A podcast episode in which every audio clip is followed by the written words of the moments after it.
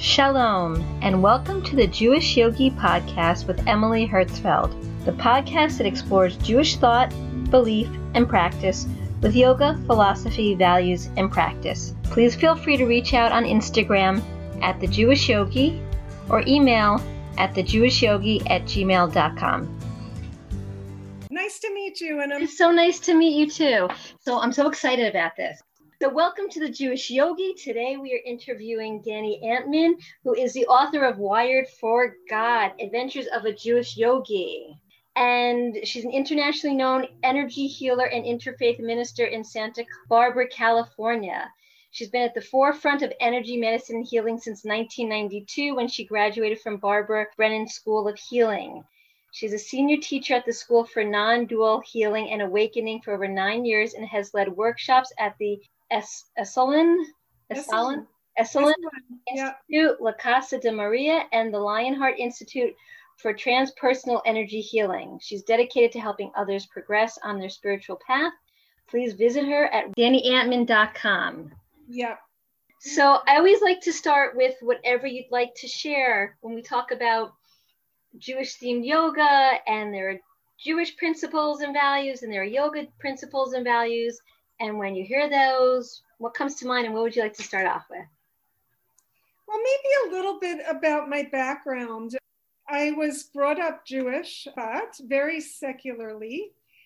And I would say that two things were true about me. I had a very deep connection as a soul to Judaism. However, I also had a very deep reluctance to Judaism. and I think that one part of that was a sense of despair and sadness that was present on a general level in the Jewish community in 19 I was born in 1956. I'm almost 65. So that's very close to the Holocaust. And American Jews were trying to be American, and the parents moved to the suburbs, wanted a middle class life, and we were less interested in Judaism than being American, whatever that means. And then, of course, the Six Day War broke out, and there was this whole thing that we, as Jews, should support Israel. I didn't know why. I had no background to, to know why I should support Israel. And I actually didn't learn about the Holocaust till I was maybe in my late teens. Not really learned. I had heard, but I didn't really know what had happened to the Jewish people. So, and, and of course, the Vietnam War was raging when I was growing up. So, talk about a lot of chaos and confusion and not being brought up with a religious background. I just didn't find any compelling reason to study Judaism or get bat mitzvahed at 13. And learning about the Holocaust confirmed for me why I always felt sad, but it didn't compel me to study Judaism. However, there was always this implied thing, even though we weren't religious, you have to marry a Jewish man, you don't eat certain foods but I didn't really have any background in the why of things. And I did marry a Jewish man. Somehow that was ingrained enough. And his parents were more observant than mine. So I was exposed more as an adult to the warmth of our tradition and the customs of the tradition in the context of family life. I, I didn't have that. And I also started studying yoga with my then husband. And the way we got to study yoga was because we were having marital problems. And we had heard about a workshop at Kripalu Yoga. And there was very little yoga in New York City in those years. I would say there was a place downtown, maybe one or two. There was nothing on the Upper West Side where I lived. So imagine that. Now there's a yoga studio on every corner, right? Yes, yes. Um, so we went to Massachusetts and were introduced to a very austere vegetarian monastery like place. And we were going for a couples workshop, but yoga was part of the everyday practice there. And we learned yoga at Kripalu. And both of us fell in love with yoga, actually. He became a yoga teacher eventually. And I eventually did a yoga teacher training, but I never taught yoga, just so you know that I, I never really taught yoga. And it became part of our lives as a way to have a kind of physical spiritual practice, but again, without any real education into the roots of that. And at the time, I was studying energy healing, and energy healing, the way I was taught it by Barbara Ann Brennan, was rooted in the chakra system. And she was a clairvoyant and would describe and teach us how to experience the chakras, not just study them. And the truth is, we never studied the yogic root of the chakras. So again, my, my introduction was experiential. I learned how to feel chakras. I learned how to work with them as energy centers. And I also learned how they facilitated opening to spiritual awareness or states and how they held all of our emotional and psycho-spiritual blocks. And that was experiential. And an example of that is if somebody put their hand, for instance, on my third chakra, I would feel a lot of my issues in that particular chakra. And it would come up with great emotion and insight, and experiences would flash through my mind related to that chakra but the healing school didn't use yoga per se. And it was only many, many, many years later. I think fast forward, let's see, that was 1988 through 1994. I met my spiritual teacher in 2002. It was about eight years later that I met what I considered to be a genuine yogi. so even though I had already been, no, that's not true. I had been studying. I appreciate what you're saying. I can appreciate what yeah. you're saying. My yoga teacher was great, actually. She was Indian and I, I loved her. And actually, I learned a lot about yogic philosophy. So I was already immersed in a yoga teacher training. And I just want to honor that. But he was something else. He was a realized adept. And his name, he has passed, was Swami Chandra Shekharanand Saraswati. And he lived in Rishikesh, India and he was a lineage holder in a, in kundalini science and that took yoga to this whole other level. So i think i, I need, probably need to backtrack before i go into more detail and let you ask me a question because i feel like i just kind of get a, gave a trajectory. But uh, what was the original question? The original question but you know we're open to whatever comes to mind is about the melding of the two. Jewish thought and philosophy and yoga thought and philosophy. Right. So for me, they were quite separate until I met Swamiji, who I, I call him Swamiji. So I, you know, over the years previous to meeting Swamiji, I became interested in the Kabbalah. Um, because that was the mystical side of our religion. And again, it was before I had really totally immersed myself more in Judaism. So let's say up until that point, still very secular. And with the advent of studying Kabbalah, again, as a modality for healing and very experientially, and with a person who had previously studied Zen and yoga and meditation and had a strong uh, interest in non dual thought. And his name was Jason Shulman. He's in New Jersey. He had started a school of Kabbalistic healing. So again, I was like thrown into a tradition, but experientially. And the way I learned about the tree of life was to have done healings with the 10 qualities, the Sefirot, in a way that it was like a deep dive into their qualities, but again, very experientially, non symbolic. And I, I, did start reading Jewish texts by rabbis. I read a little bit of Zohar, I read a little bit of Tanya, I read a little bit of various teachers. Aryeh Kaplan is a favorite of mine. I read about the Baal Shem Tov and the Ari.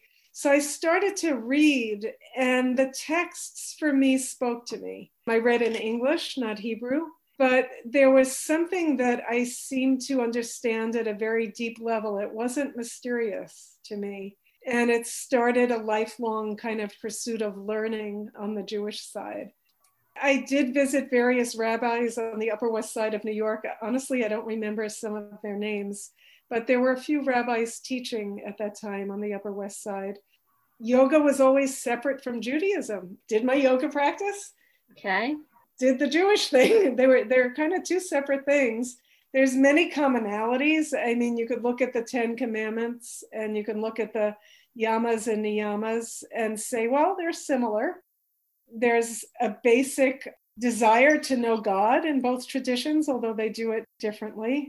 There's a sacred language in both traditions, Sanskrit and Hebrew, right? There's many similarities. But having learned about the chakra system and having learned about the tree of life, I tend not to make them the same because culturally they're very different. And the way that they're talked about within their own cultures is actually very different, but the endpoint is the same, which is culminating in the one, the one without the second, I would say, the one without a second.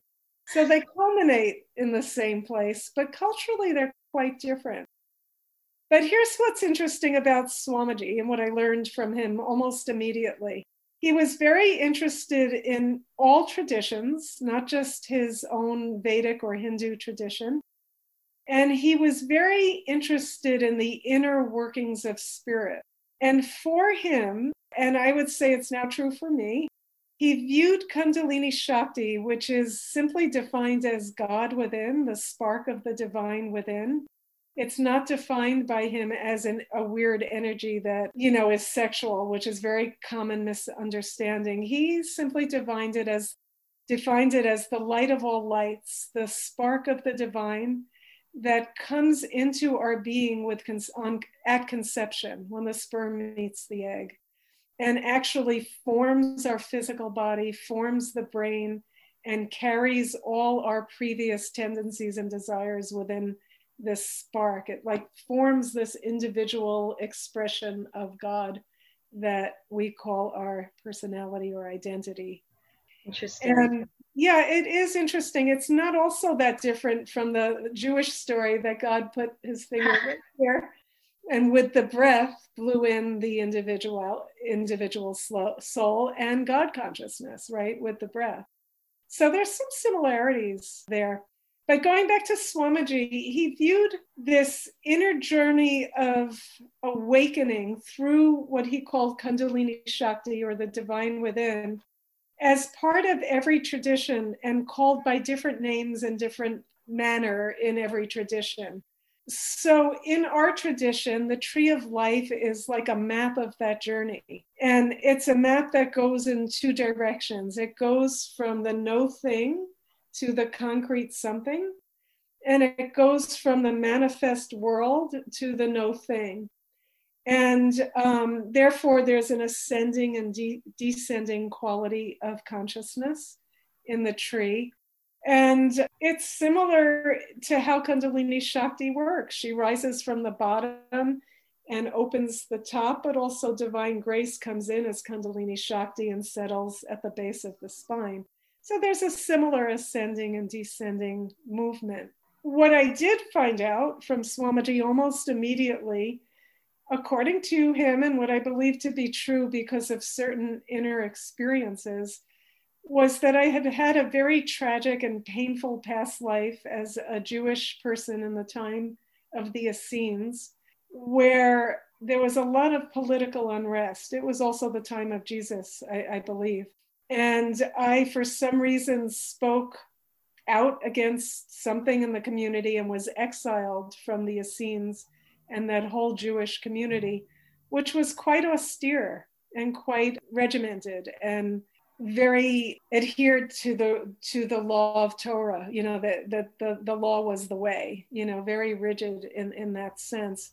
And my soul was furious and hated the quote Jewish authorities who expelled me, and I died. And there are leftovers of that in my journey in this life and it came out in two ways being drawn, drawn to Judaism and both repelled. So I've been working that out in this life spiritually, and I feel pretty complete with it.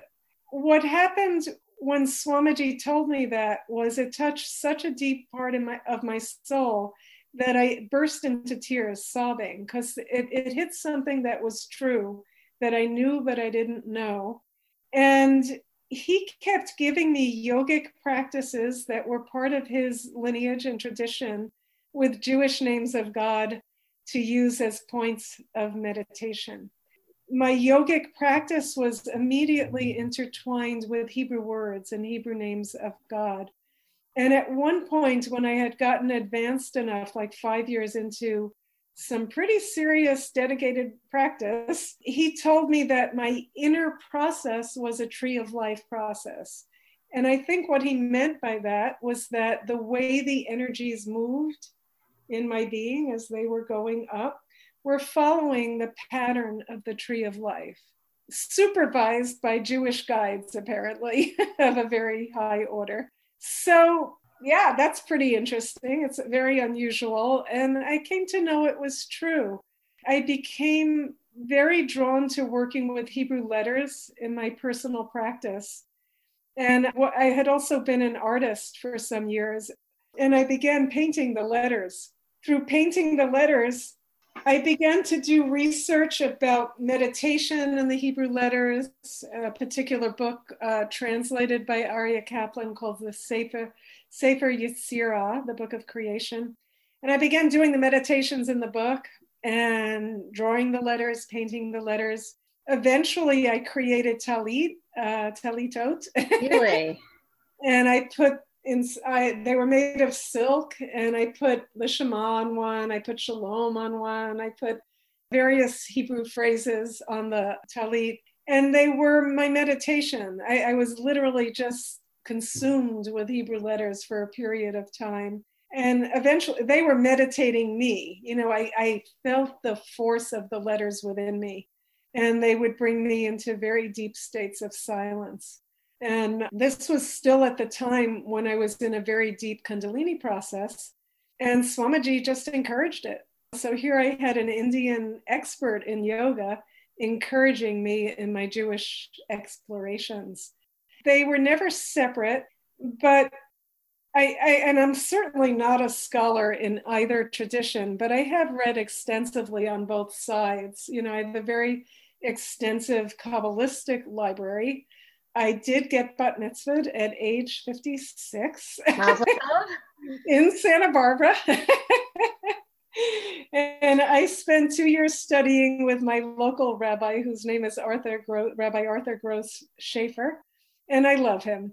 And it was really pleasurable to, you know, find out the meaning of the prayers that I've heard all my life and to find out that the order of a Jewish service is supposed to bring you to deep silence and oneness through the Amidah and then the closing prayers, that everything in the service, in a Jewish service, could be looked at as a meditation. Although, unfortunately, for many Jews, it's not, you know where things are just done by rote and it's more a cultural, social thing. You know, becoming bat mitzvah was truly a spiritual experience. It, it was really wonderful. And yet, it hasn't made me greatly more observant in the traditional way. I meditate every day, just about, except for the days I don't. But it's uh, it's my practice. And I still um, use Jewish phrases for meditation. I've studied Jewish chant with Rabbi Shefa Gold, did a two year training in Jewish chant. And I absolutely adore Jewish chant, again, because it brings me inward. But communally, you know, in terms of Jewish attendance at a synagogue, uh, not, not as regular. I've done some.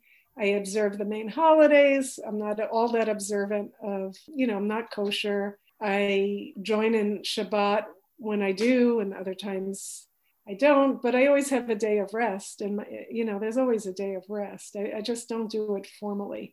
So it's been an interesting exploration it was interesting. It's almost like you were reading my mind when you were talking about meditating on the Hebrew letters, and you said it's almost like they meditate you.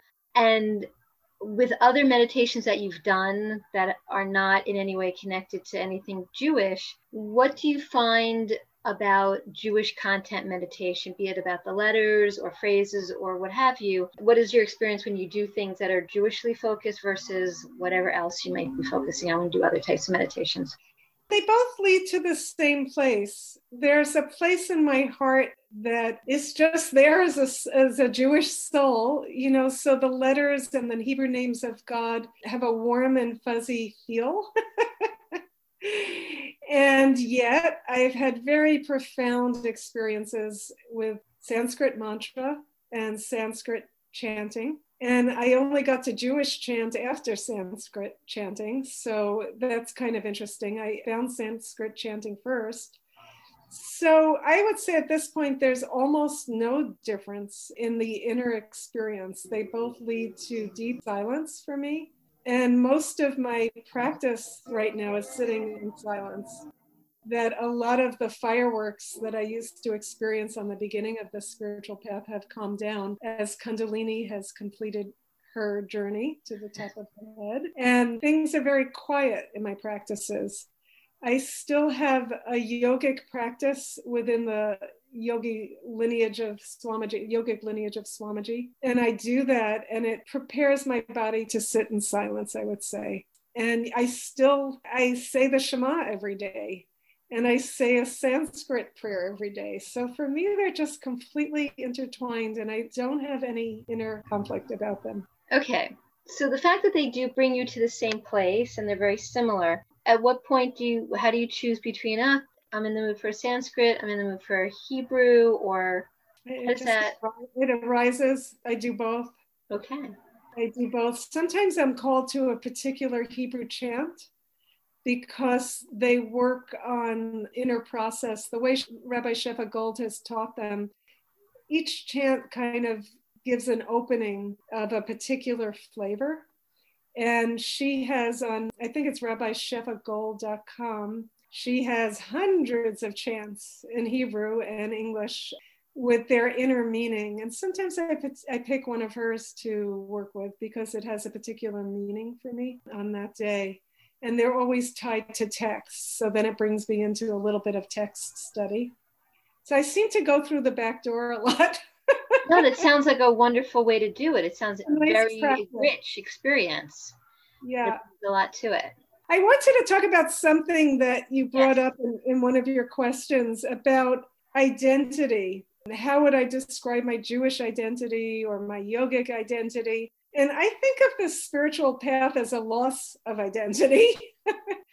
and that's why I'm, I think I might, they're, they're all the same at this point. They're, they're different cultures, different tradition, but there's been a gradual losing of identification for me with either. And I can't say whether that's good or bad. I can tell you when it started.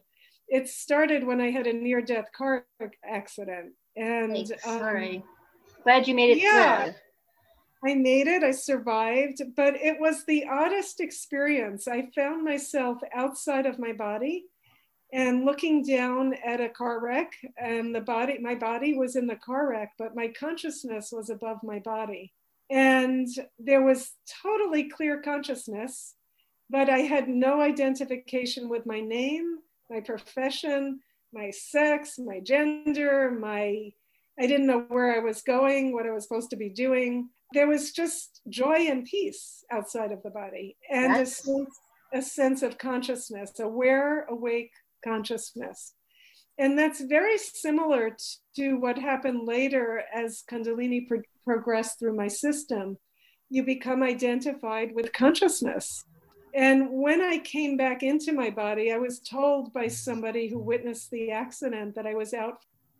I think I was unconscious for 20 minutes. I had a concussion, it seems.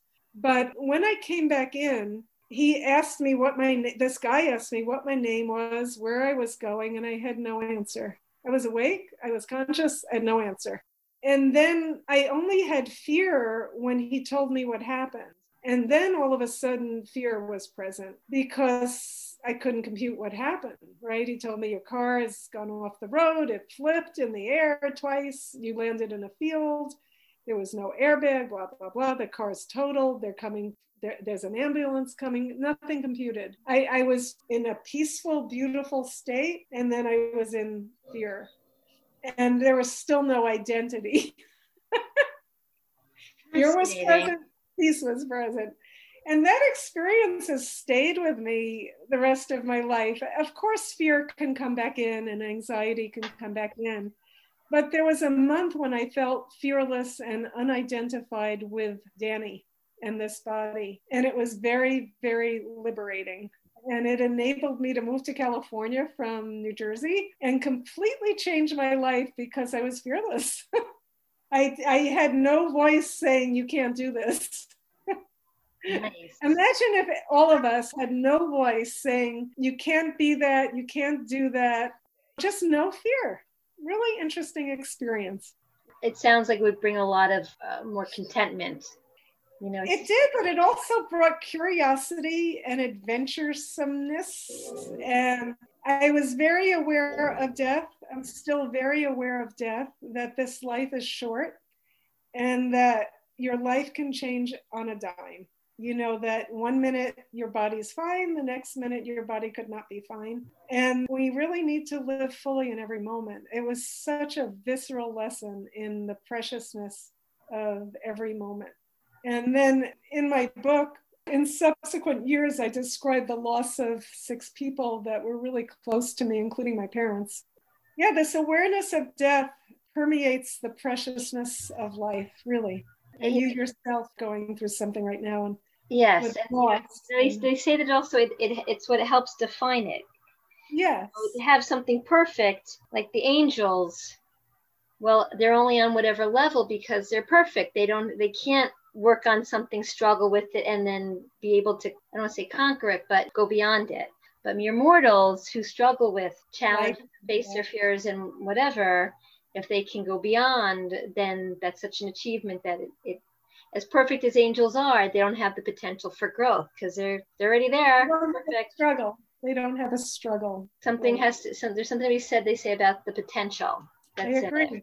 And where you go. And also, my Kabbalah teacher would say that it's the very brokenness that we are as humans, our imperfection, that are the actual por- portal to knowing ourselves as already divine that even within that brokenness, we're divine. And that has been a very big teaching that we don't really have to be perfected to know the divine. But the process of knowing the divine actually perfects us in a funny way. and I've read memes that something like it's the brokenness that's where the light can come through now. Yeah. Leonard Cohen quoted that, but I think he studied Kabbalah.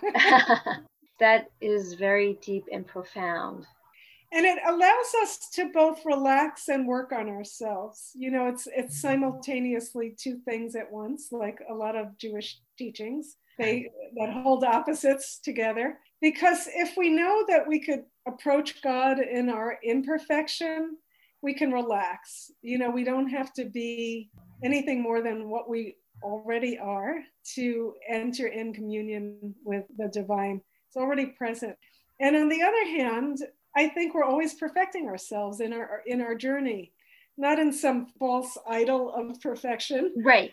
But that working towards our personal potential, whatever journey that takes us on. We're always growing spiritually, and I, I don't know if the journey ever ends. No, I don't know if it. I think eventually it does, but I think the journeys are very long, and we come back and come back to work on it, work on it, work on it. Right.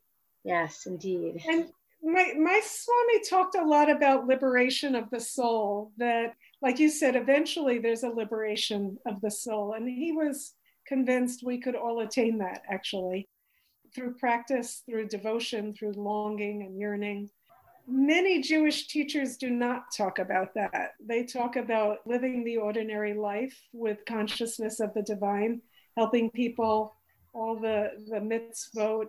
They the one thing that I have found odd is that there's this sense that our prophets reached a state that we can't reach, like Moses of blessed memory, or Aaron, or, or whoever it is, they were higher than we will ever reach.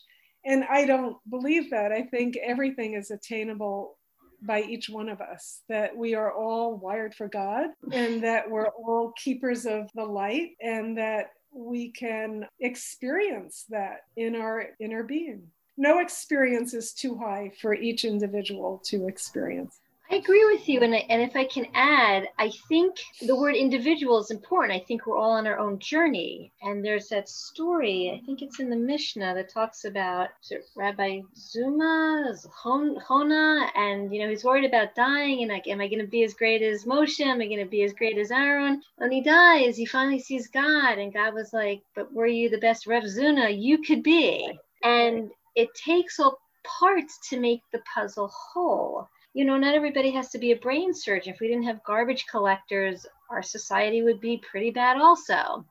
Right. And that's an important piece of it. And they're all all paths. You know, even like in talking about Judaism, there were 12 tribes. Not everyone were the priests. Even though we were a nation right. made of priests, we were all supposed to be priests ourselves. But okay, we can't all be at the temple. I'll go be the seafarers and make the money and I'll support you while you save my soul and we all have our place and it makes it all work. And it, none of it is linear, like the higher and the lower. None of it's linear, right? And both the yogic and Jewish traditions, there are these wonderful teaching stories about the lowest of the low, the garbage man, or the person sweeping the street is actually the illumined saint, right? Yes, yes, yes. There's a Yes, wasn't there one about the Swami who dressed up like the, or was it, or was it one of the the Hasidic tales? Now I get them switched. They're, I bet, identical, they're similar, identical. They're right? Big Rebbe like dresses up like the the one who drives the carriage instead, and then they, you know, we see the people treat the guy in the carriage so great, but not the carriage driver so great because they think right. instead of really plugging in you know that's again a story of identity we're, we're so identified with our identities I am the carriage driver. I am the high priest. I am the healer, the mother. You, you know, we have a list of our identities, but honestly, they're very mutable. Yes, they are. None of them are really who we are. None of them are really who we are. One moment you're a patient, another moment you're a doctor. One moment you're a daughter, another moment you're a mother. Or maybe your gender identity has changed. Yes that's very true. Speaking of past lives, I think because I do believe in that. I think there are different pieces in of uh, in us from that. So we're in other lives where we might have been a different yeah. gender or a different position, which is why sometimes it's not like a hundred percent when we're walking in this body. And there's right. this whole big continuum because things are echoing for us from other times and other experiences. Right. And we all have male and female within us in terms of our genetics. We all have both qualities within us. I think we're it's just separated by one chromosome. right? That's true. Uh, and also a lot of a lot of life is experiential as you talk about. So we see it and what do we observe and then what do we internalize beyond the genetics and whatnot as well. Right. And in some cultures, you know, the shamans were the ones who dressed in the clothes of the opposite sex. They were the healers and the shamans. And they did that because letting go of identity was part of opening to spirit in certain shamanic uh, traditions. Which is very profound as well because ego holds on to that. And that's also mm-hmm. becomes a big barrier right. to connecting to the divine and so forth. You spoke about the Kundalini. And in your book, your Swami as you were saying, all these different names for it, and one of it was Shekhinah, which comes from the Jewish tradition. And I was wondering if you just speak a little bit more about that, if you had anything to add about that, because it is so powerful. Yeah, you know, I've studied Zohar a bit with Daniel Matt, the current translator of the 20 volumes, 22 volumes. Nice. And first of all, Shekhinah is never mentioned in the Torah. And it only became the divine feminine presence uh, through the Kabbalists of the Middle Ages, right? It started to be something that the Kabbalists talked about as a distinct feminine presence. And the terminology is often used in terms of the divine union of different pairs of sefirot in Kabbalah. So the Shekhinah, she wants to unite with Yesod, which is above her in the central column in the tree of life. Or she wants to unite with Tiferet, which is above Yesod.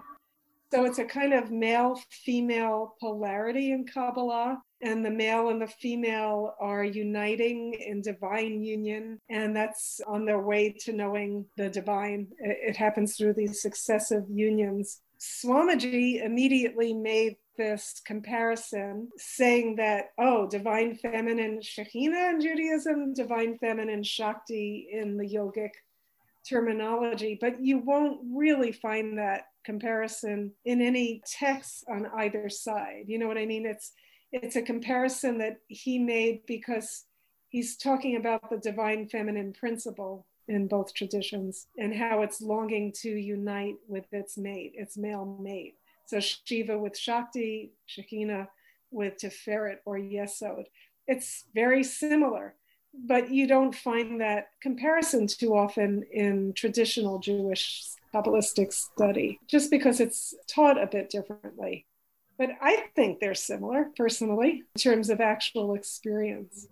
And what you're saying about experience, have you experienced Kundalini? Feminine as light, yearning to go upward through the spine, yes. If I call that light Shekhinah, does the light stay the same? Yes. If I call that light Shakti, is the light the same? Yes. So, light, God, divine feminine presence, by whatever name you would like to call it, is good enough for me but scholarly scholars won't go that in that direction because Shekhinah came from was first just presence, the presence that accompanied um, the Jewish people outside of as they left Egypt with Moses. It was the, the pillar of smoke, the pillar of fire. It was the holy presence in exile. It only eventually became known as divine feminine Shekhinah through the Kabbalists. Okay. And now I'm saying I'm associating it with Shakti, but uh, there's not a really a scriptural basis for that. It sounded really interesting, and it, when I heard it about it, it sounded like it made sense to me. It makes sense on an experiential level. And the one other thing that's really esoteric and really interesting to me is that about the different risings in Kundalini. And Swamiji's lineage is the first place I've ever read or heard about the fact that there could be six different nadis through which Kundalini progresses up through to the top of the head. And in those six nadis, she also works in different ways. They have different qualities and they give the spiritual practitioner different experiences. And this is really well described in a book called Kundalini Vidya, which is written by Joan Harrigan. It's the, available on Amazon. And she goes into great length and detail about the, lineage's teachings around the risings. I was told I had a particular rising that was common to all the Jewish seekers Swamiji had met. And he had met quite a number. I don't know if it's 100, if it's 50, 25, 30. But he noticed that a lot of his Jewish students had this particular rising through the Vajra Nadi. And one characteristic of the Vajra Nadi is that it doesn't culminate in enlightenment. It can't reach the crown, the top of the head, which is Keter in the Tree of Life or Bindu in the Kundalini system. It goes really fast up and it comes down. It goes up and down, but it's outside of the Sushumna. It's outside of the central energy line. And one of the reasons he said he saw this as common to the Jewish people was that the original knowledge needed to divert it into the central column and have it culminate was lost at the time of around the first temple, you know, before the first temple was destroyed. He said there was a lot of corruption in Jewish Jewish priesthood, and they purposely withheld that knowledge from some of the initiates at that time. And eventually the knowledge was lost. And he said, I came into this life with a Jewish rising this particular Vajra rising, and that he had the technology. He knew how to have it go down and then come back up again through the central column. And I experienced that on the first weekend I worked with him. I experienced that going down and coming back up. And it was very, very sacred and very, very beautiful and very real. It was as real as concrete. I, I like I knew what was happening what's interesting about the Jewish tradition, this particular rising is nicknamed the sex rising because it starts in the second chakra and produces a lot of fiery sexual energy, I would say. And that's why Kundalini is sometimes associated with sexual energy. And it produces a great yearning for the divine there's a lot of longing and yearning and some glimpse experiences of light, and it doesn't culminate in a permanent awakening. And within the Zohar, there's a lot of this yearning of the lover for the beloved. Mm. And it made me wonder if the flavor of this Vajra rising, where the lover's always yearning for the beloved, is in, almost imprinted on our sacred texts like the Zohar Like that's the flavor of this Jewish rising and the flavor of the the Zohar. So I thought that was rather interesting. It's just a hypothesis. Talks about running and returning to the one, running and returning, and that rising and falling is part of the Vajra rising.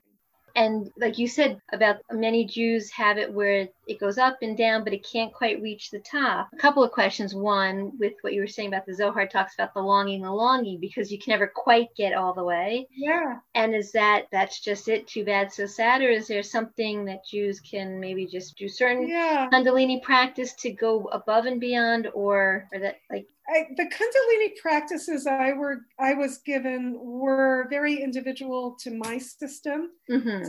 So I don't know about a general Jewish thing. I know the rising has to switch, but I have a possible guess about the tree of life itself. And the more I've worked with it as a healer who uses uh, the tree of life as a kind of map for Kabbalistic healing, um, I think people work out inner stuff through the side columns, which are pairs of complementary qualities. And the more we can rectify these complementary qualities within ourselves, it kind of raises our consciousness. And as you go higher in the tree towards the one, the qualities get more difficult to hold together if you take Gevura and Hesed, uh, Gevura is justice and judgment and boundary and container, and Hesed is loving kindness and, well, let's just say loving kindness for now. Uh, good and evil actually kind of are paired with Gevura and Hesed. You know, judgment and kindness, they're very hard to hold together. If you can come to a place of being able to hold those two together in your life and really embody that, you have Tiferet, which is compassion and beauty and love. That's a, a, very evolved state already. You know, look at how polarized our country has been this year. To be able to stay in equanimity with all the polarized mm. politics is a sign of a very evolved person. And then when you get higher up to Chokhmah and Bina, you know, you get to even a more subtle and more difficult place to hold opposites. And that's a whole other discussion, which we don't have enough time to go into. But the rabbis of old used to use a meditation that oscillated between Chokhmah and Bina to get into the state of prophecy. So they were using the opposites, the complementary qualities to achieve awakened states, you could say. If I can ask you to share a little bit more about the Kabbalistic healing practices, because yeah. that we don't hear much about that. We hear about Kabbalah and what, enlightenment, but about the healing aspect of it.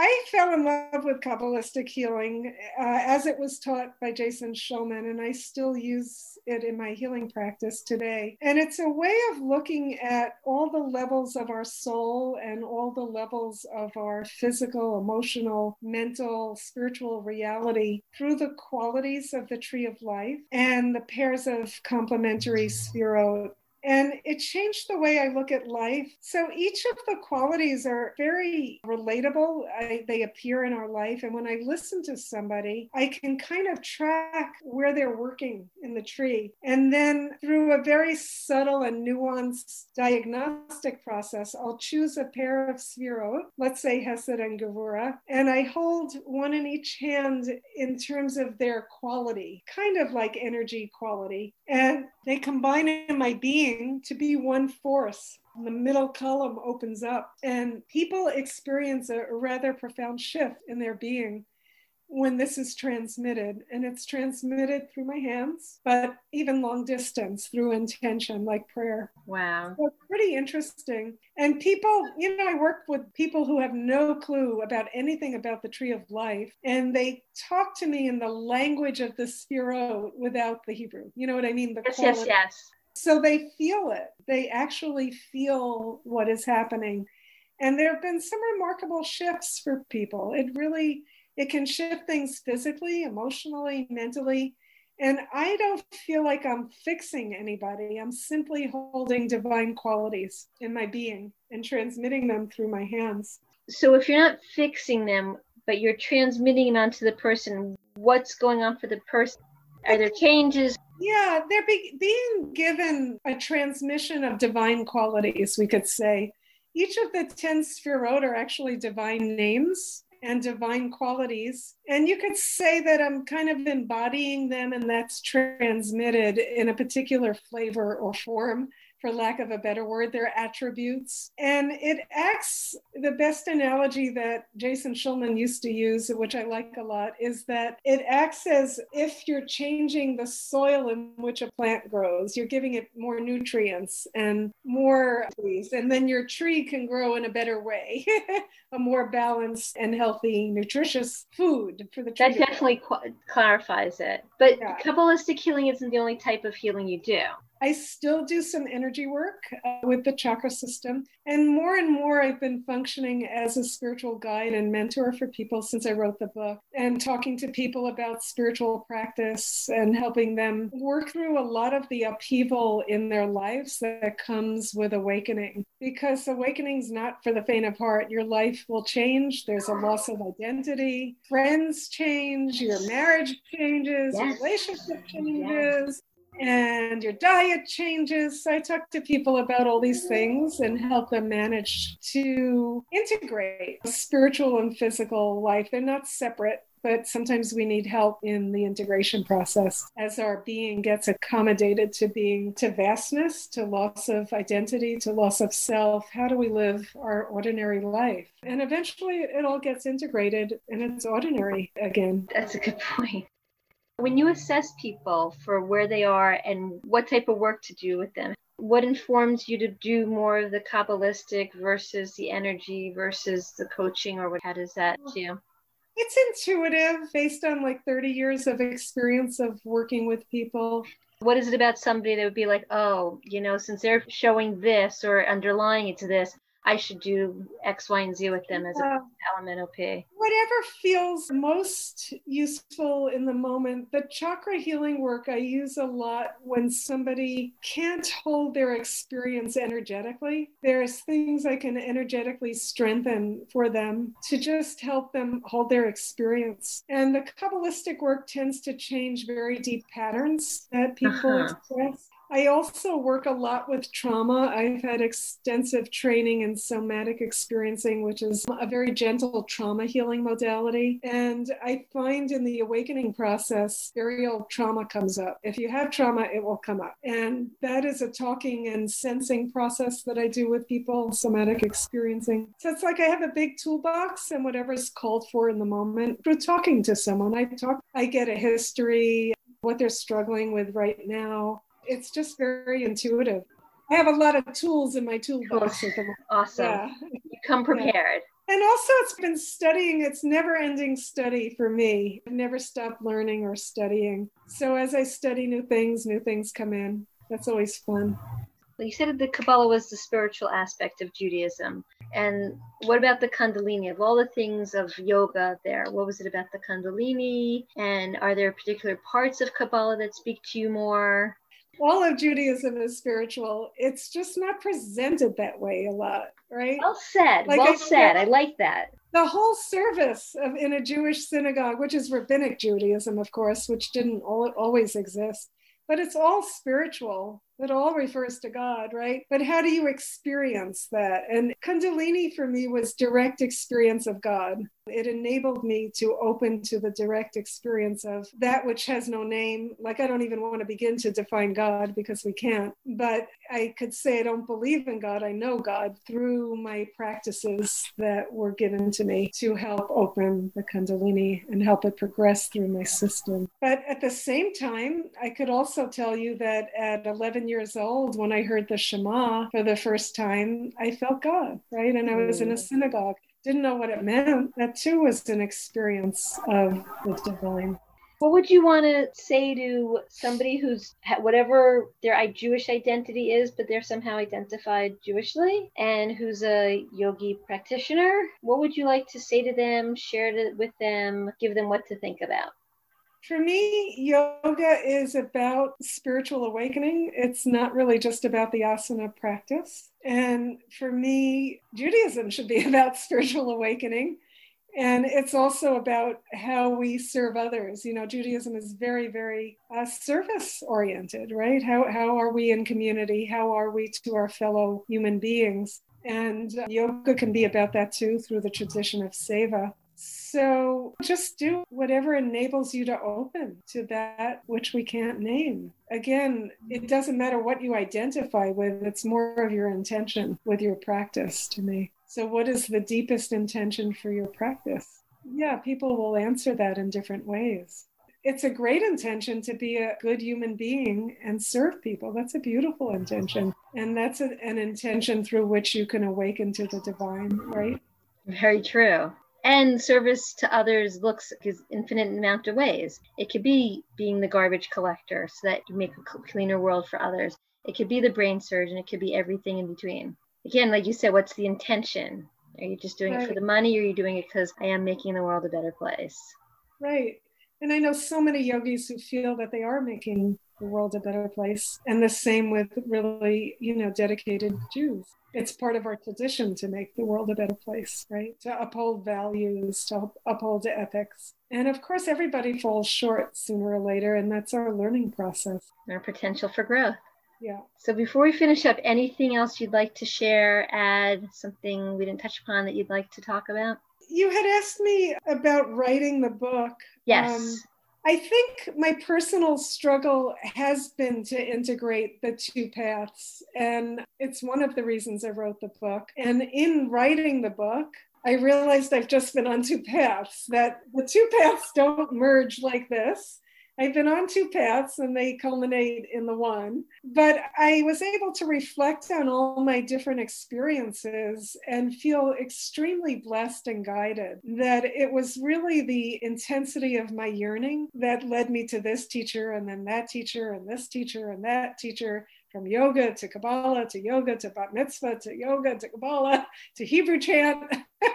Looks crazy from the outside, but on the inside, it's just been fine it's been a progressive learning process and a progressive deepening process. And it's really interesting when you write a spiritual memoir, you kind of wrap up your story and you work out your conflicts with your story and your mistakes. And I don't feel like I need my story anymore. I've, I've kind of wrapped it up. So sometimes I feel like, oh, I have to look at my book to remember my story. very attached to it. So it's an interesting process. I think everyone should write a memoir because you have to come to peace with your life the good, the mistakes, the wonderful parts, loss, grief, death, lovers, divorce, marriage, all that stuff. Once upon a time, I was a social worker, and we always say that you are who you are because of everything you've ever done and experienced. Yeah. And so don't regret whatever mistakes you think you might have made. They're lessons to be learned. They weren't a mistake if you were able to glean something out of it and take a better step forward. That's where that reflection comes in. And um, one way to do one a great way to do that is in writing a memoir. It's really great, actually. It took three years to write. I had to go back into the situations as if they were still alive to write about them as if they were still happening right now, because I wrote it like a novel, even though it's a memoir. And to revisit those places brought me to tears many times. Mm. And you're very brave to share with the world. I mean, everybody has access to it. It's not even just like, you know, you're writing your own little blog and whoever you decide to share the link with gets access. Yeah, it's very, very vulnerable. I was very nervous about sharing it, and it's been positive. What was the actual impetus to write it? You say, you know what, I should get my story out. It was gratitude to both the Jewish lineage and to Swamiji. And by the Jewish lineage, I mean the guides that have been with me on the Jewish side. I have Jewish guides. They wear black, they're black hats. Shocker. I see them and I have yogic guides, and it was a deep gratitude for the progress I've made in this lifetime on the spiritual path. And I wanted to tell people that it's possible for everybody to make that kind of progress. That you just need a lot of dedication and intensity and desire, longing. Everybody can do. Yeah. So you said that you were on two paths and they didn't always converge. Which so when what have there been challenges being on two separate paths that wound up not converging, or what's kept it harmonious, or being able to separate out and just be here and there? You know, I have my work friends, I have my school friends or whatever, but sometimes you they become all friends together, and sometimes they don't, and that's okay too, or sometimes they don't get along at all. So what has that been like? When has it particularly worked? When has there ever been conflicts or whatever? I personally haven't experienced any conflicts other than if I were to be with the orthodox of either tradition, there's a kind of rigidity there, oh you know, in, in, on the orthodox sides of both traditions. But for me, it, it's looked like this. I was in Rishikesh, India with Swamiji, and he saw the Chabad rabbi of Rishikesh. He went up to him and said shalom and they had a lovely conversation. And then the next thing I knew, Swamiji sent me in his, but with his personal driver to Shabbat at the Chabad rabbi's house in Rishikesh. And the Swamiji's driver waited for me for two hours and then took me back to Swamiji. And, you know, that's the epitome of no conflict. And then the next day, Swamiji and I and four other people went to the Chabad rabbi's Beit Chabad, and we sat and talked with the rabbi and had a lovely conversation, really. That's a great so, story. That's my interfaith story. and that's how I would like it to be, basically. You know, I personally don't feel a conflict, but Excellent. then I'm not Orthodox, right? I'm not Orthodox in either tradition. So. Yes, although I assume there could still be some I don't know, where just things don't sync up or link up, regardless of whatever level of observance I don't need them either to. side of the fence. Yeah, I don't need them to sync up. They can each be as they are, really. I don't need any sync up. And they're both present in this soul in me. So, you know, you had asked about idols. I don't think the average Hindu thinks that the stone statue is God. The average Hindu goes through that image, through the qualities to the essence of God as a quality in that quality the essence of Krishna, the es- essence of Vishnu. You know, it's a quality in the same way that there are attributes in the tree of life. I don't really believe the average Hindu thinks that the stone is that, but you could also say God is in the stone, right? I mean, you could say God is everywhere and nowhere. God exactly. is all of that. So I, I'm not fixated on, God forbid, I look at an idol. Oh my God. I don't worship an idol. I worship the divine within and without. Uh, one more question. So you spoke about the Kabbalah in the Jude- Jewish world. You spoke about the Kundalini in the yogic world. Are there any other aspects of either of those worlds that speak to you, or that are particularly not your thing, or I still resonate deeply with the Hebrew letters as a practice. So at the same time, you know, I, I, mean, I've attended many Torah studies, but I'm not somebody that is every day reading Torah the way somebody who's very religious will. But I love studying Torah when I do study Torah. But so I'm not drawn to, you know, the religious side of either, just like I'm never going to become a religious Hindu. You know, I'm not going to, I'm not a Brahmin. I'm not uh, you know, religious really on either side. I'm a devotee of God. You know, that's that's all I can say. I love God more. I remember God. I love God. I remember God in the waking and the sleeping. That's that's enough for me. it sounds like it's working out really well for you. It works well for me, and that's that's true of either tradition. Remember God. Period. know know that you are that. You know anything else you want to finish up with as we finish up?